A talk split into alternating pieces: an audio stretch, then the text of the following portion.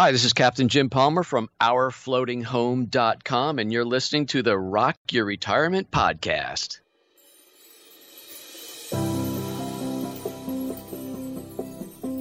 Hi there, it's Kathy from the Rock Your Retirement Show, and I have a guest on the show that I think you're going to love.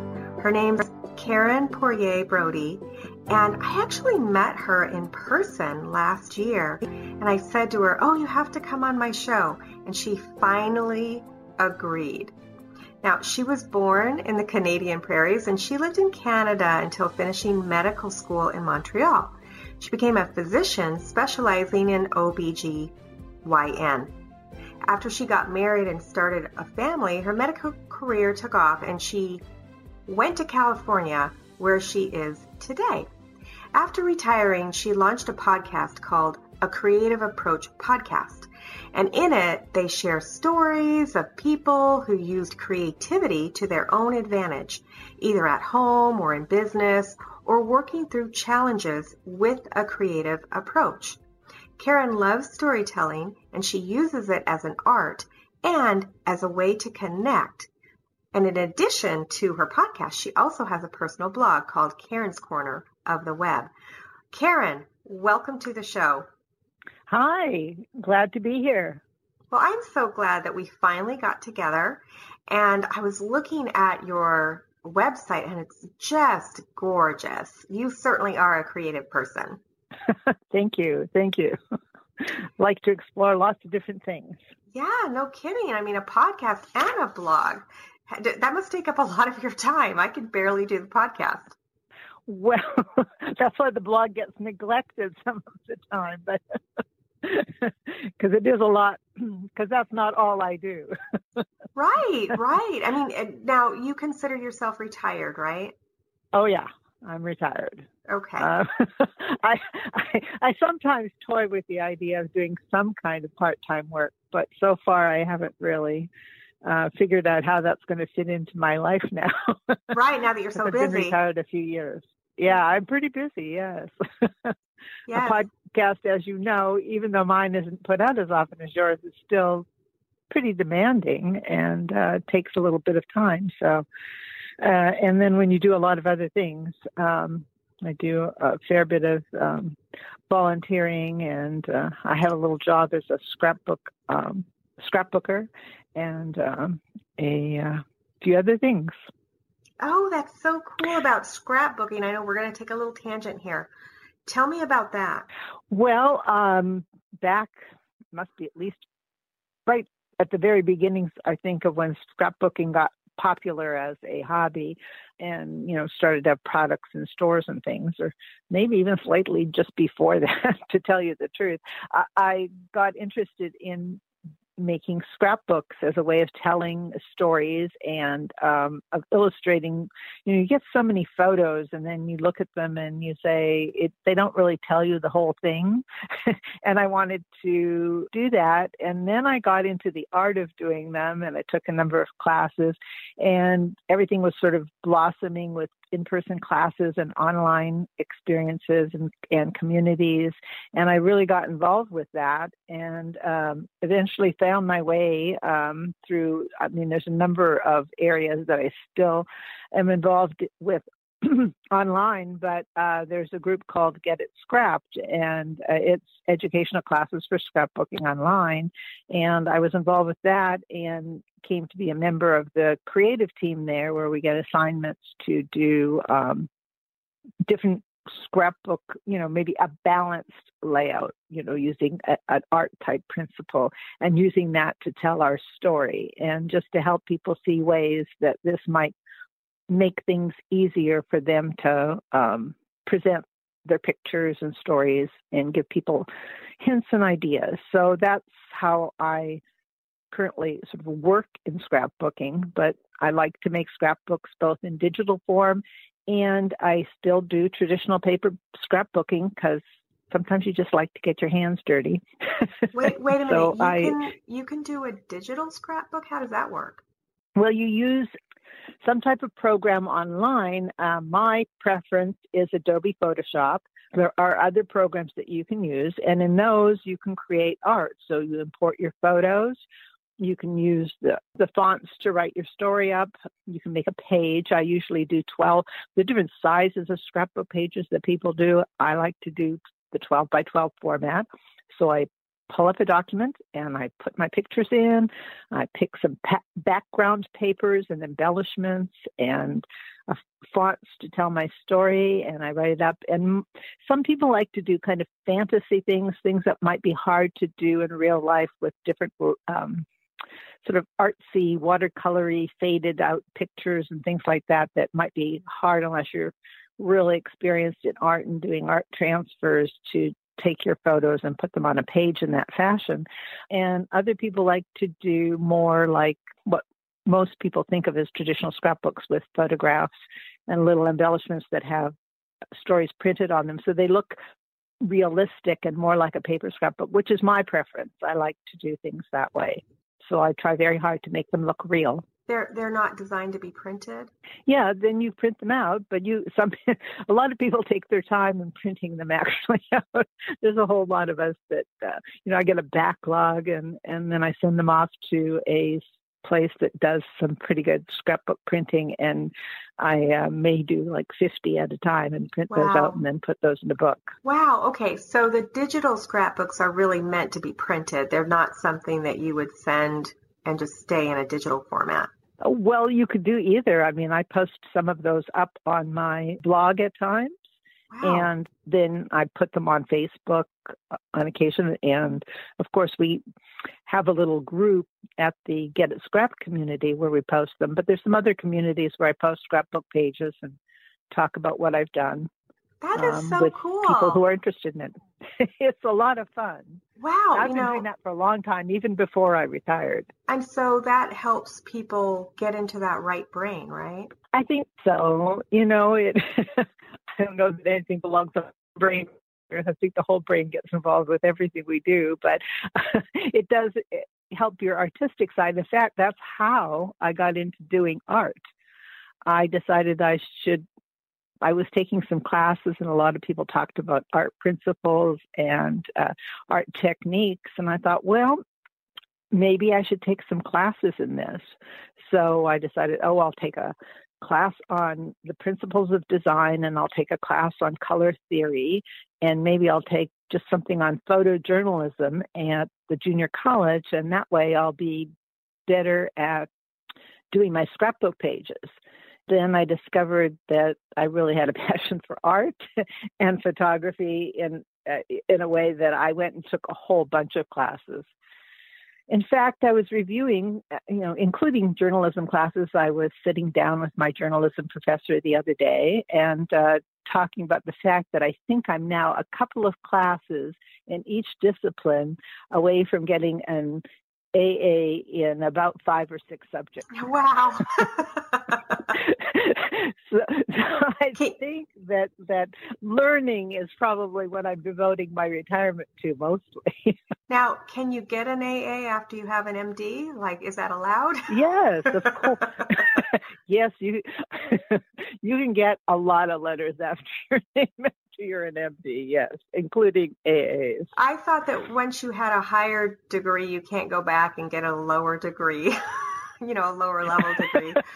So I've learned well, something today. Not in to the know. Same subject, no, but once if you have other subjects, like I said, I think there's quite a few that uh, I have interest in, from archaeology to art history to art and journalism and photography. Wow. Do you think that starting the scrapbooking is what started expanding your mind to the arts? I mean, I know you said that you started the art classes because of the scrapbooking, but do you think that's where all these other things that you want to do started, or were you already multi-talented before you started scrapbooking?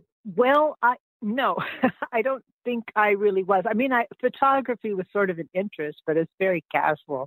I, I didn't have, uh, you know, I was a more of a snapshot sort of person and took a lot of them. So I'd end up sometimes by luck with some good pictures. But as far as actually planning a good photograph, no, not till I took photography classes. I still don't think of myself as a good writer, but I write a lot and I work at it. I'm pretty good at editing, so I could pull most stories into something that I think sounds pretty decent at the end. But it, to me, writing is probably one of the hardest things. But I didn't really know I had a talent for art. I'm one of those people who, I think it was the second or third grade that, you know, we had to do something, and the teacher was just awful to me about my art. And when I look back, I was actually, you know, pretty forward thinking in my art at the time, but she really discouraged me. I think with my children, I, I mean, I kind of had an idea, maybe I had some talent when my kids told me I, I really liked art and said, you know, that I wasn't an artist. And my kids, co- you know, confronted me and said, yes, you are. Wow. And I never really thought of that, but my kids told me I was. And then when I started taking art classes, I found I really enjoyed it. And I found that, you know, maybe the kids were right.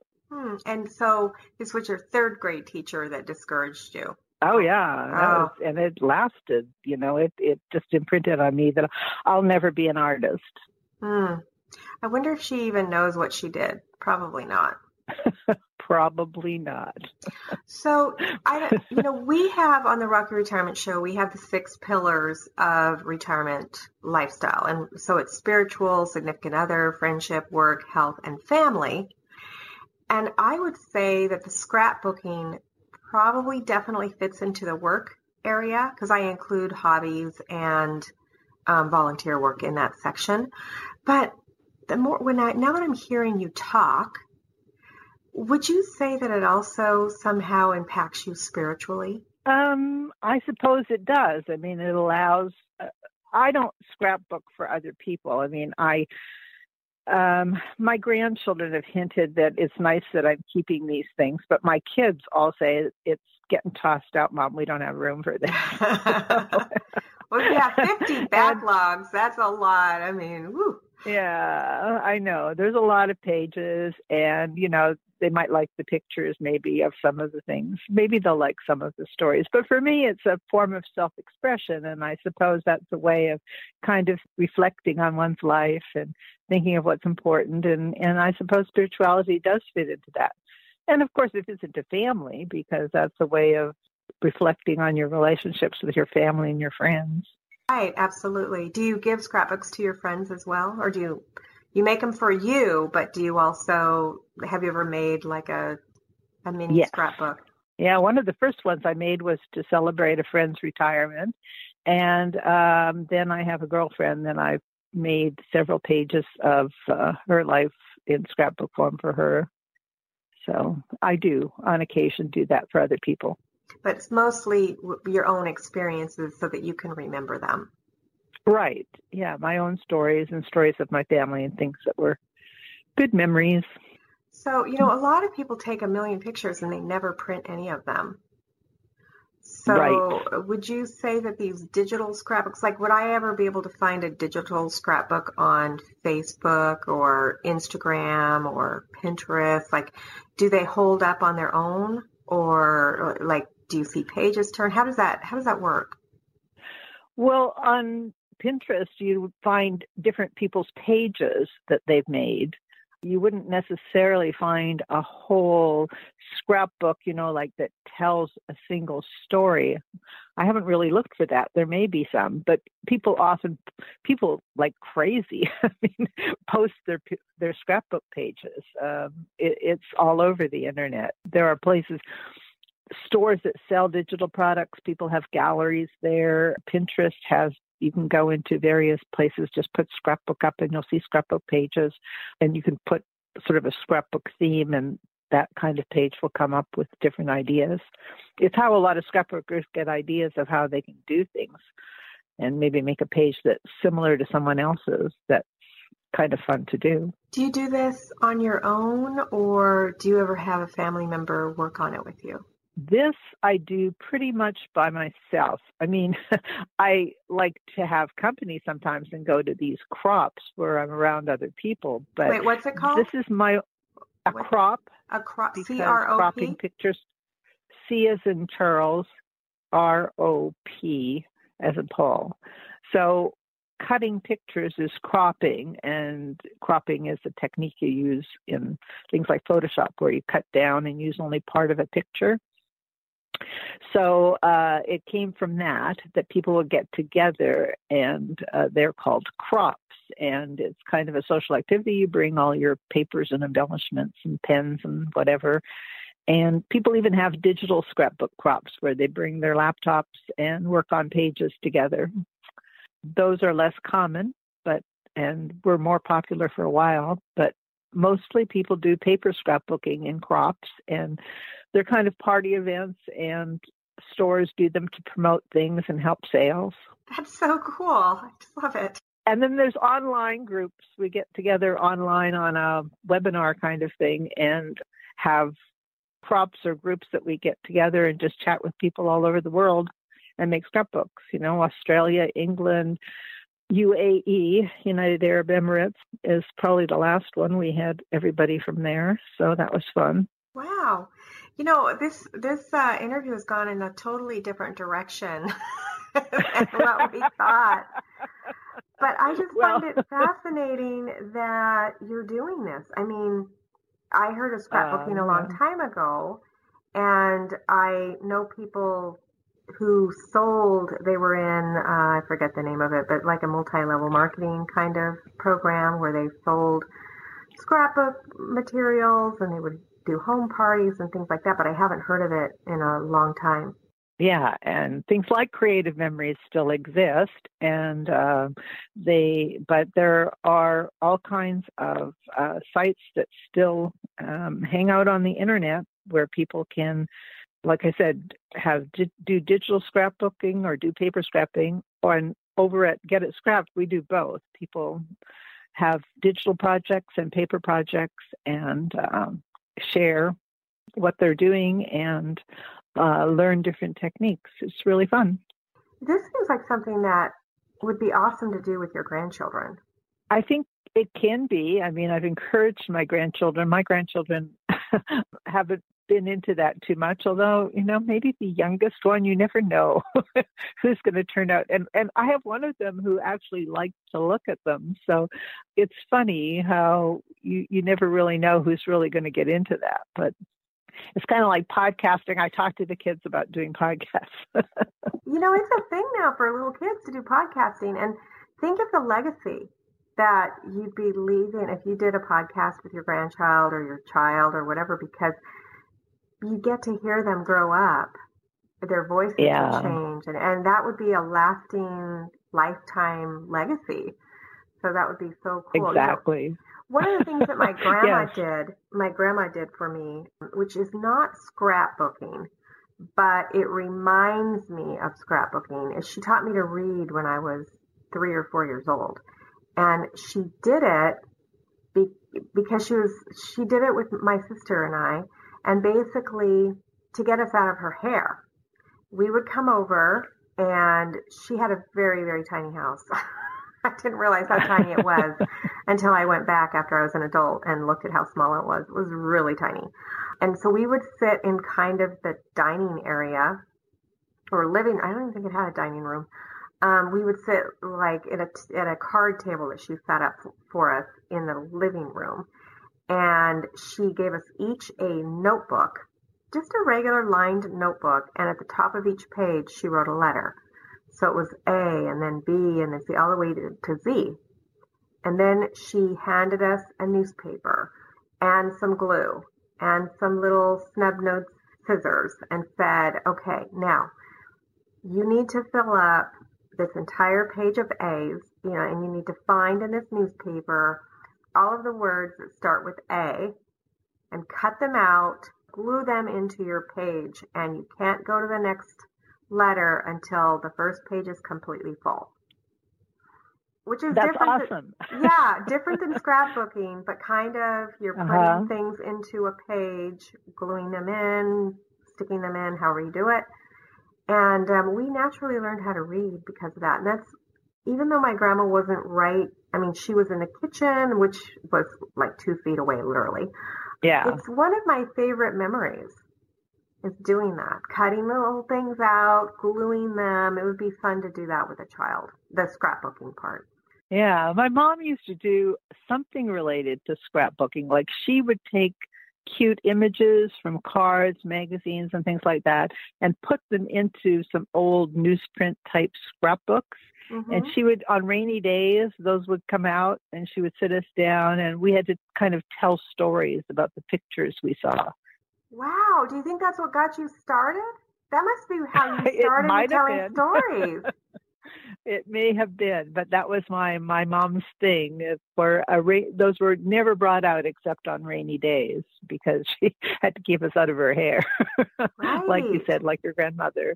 But that was how she did it, and she would make these things up. So they weren't pictures of the family or anything. They were just cool images that she'd collect from, you know, little puppy dogs from some advertising or some little kids playing in an, on a card or something, and then she would glue those in this newsprint scrapbook, and we would use those to tell stories. So yeah. Yeah, that is just really amazing. So so scrapbooking can actually fall into a couple of pillars. It can fall into the friendship pillar. It can fall into the significant other pillar. You know, my when my husband and I go on trips, it's so sad. My memory is so bad, and it's getting worse.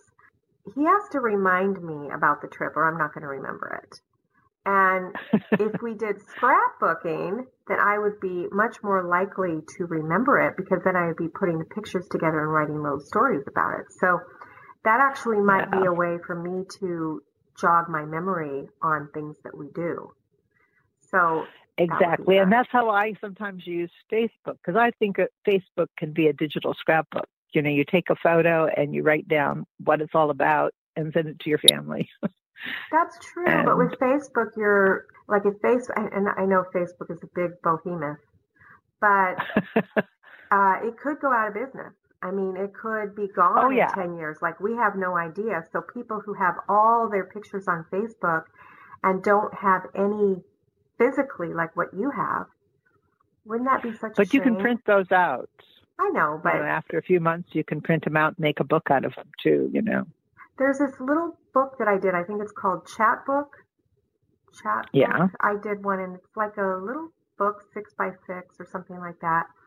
And you can set it up to just automatically grab all of your pictures, and then it'll send you a book after you have so many pictures. I don't know. Um, exactly. Have you heard of that before? Yes, there's a number of different ways you can do that. But that is one form of doing a scrapbook, of keeping your memories and your pictures together with a story. Well, let's talk about, um, because we only have a few minutes left because I took up all your time. But since Talking we, about scrapbooking. Yeah, since we talked about the business, Get It Scrapped, you said you actually have like a part-time gig working there? Yeah, I get my classes for, you know, in return for doing the work there, uh, I get the, the classes that I would normally be paying for. Are these online classes? Yes. So do you want to tell people where they can go get information on that, and then we'll give them your website and your contact information in case they want more information about your blog and your podcast? Yeah, uh, get it scrapped dot com, or it's under the owner, debbie hodge dot com. Uh, D E B B I E H O D G E dot com. And then uh, my podcast is w w w dot a creative approach podcast dot com. And um, my blog is um, Karen's Corner of the Web dot blogspot dot com. That Karen's Corner of the Web is all one word, no punctuation, just Karen's Corner of the Web. And I will have all of this information in the show notes too. So if you're sure, you know, if you're washing dishes right now or at the gym, walking your dog, don't worry, you don't have to try to remember it. Just go to the show notes and I'll have links to, to all of these websites. Karen, I'm going to have to have you back on the show because we only talked about the one thing. Yeah. And I kind of have, I, I think it's, I, I just talked about in my podcast about Emily Wapnick's uh, thing about multi-potentialities. It's very interesting. We'll have to get into that sometime. Yeah, but absolutely. She's done a te- TED Talk on that, which is interesting. Oh, okay. Well, we'll I'll have to check that. I'll have to check that out. But uh, yeah, this, is, this was really fun. Thank you for letting me sort of steer this in a totally different direction than where we thought it was going to go. But sometimes uh-huh. that happens on in life sure. and on the Rock Your Retirement show. So thanks one more time for, for joining us on the show today. Well, thank you. That's been fun. And for the listener, we'll see you next time on Rock Your Retirement.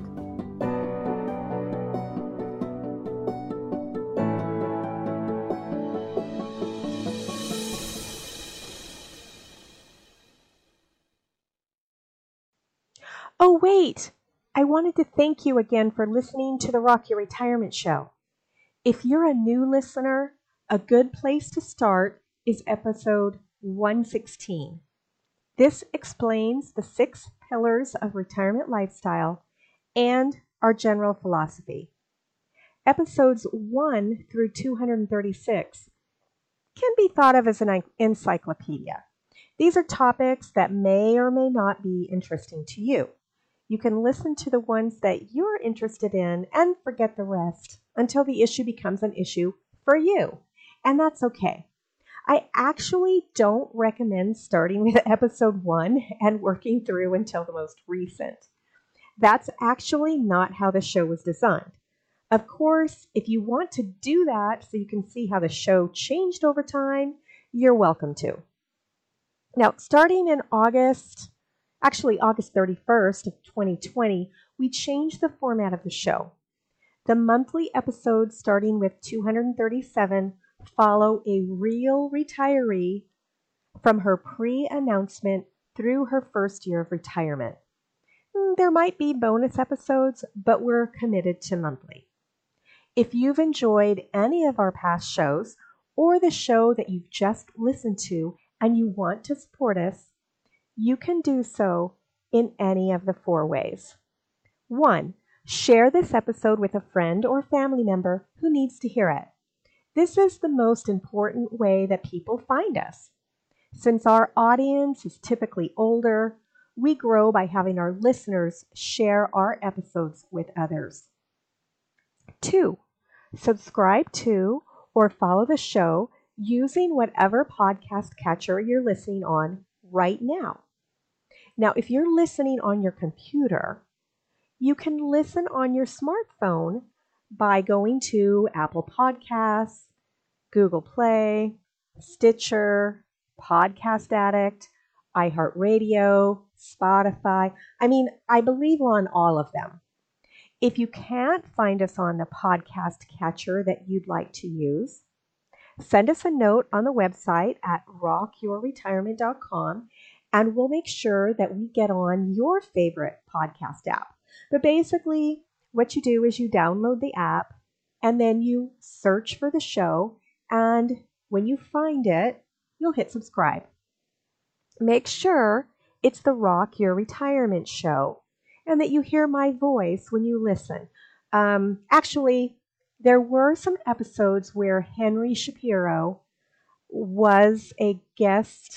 Uh, we, we actually downloaded some of his episodes. So if you hear him, it's probably still the, the same show. There were maybe thirty-four or thirty-five episodes back in the beginning that we hosted on our show uh, when he decided to leave podcasting. Number three, how you can support us is by leaving a review. Whatever podcast app you're listening to normally has the option of leaving a review, either a written review saying how great the show is, or just with stars.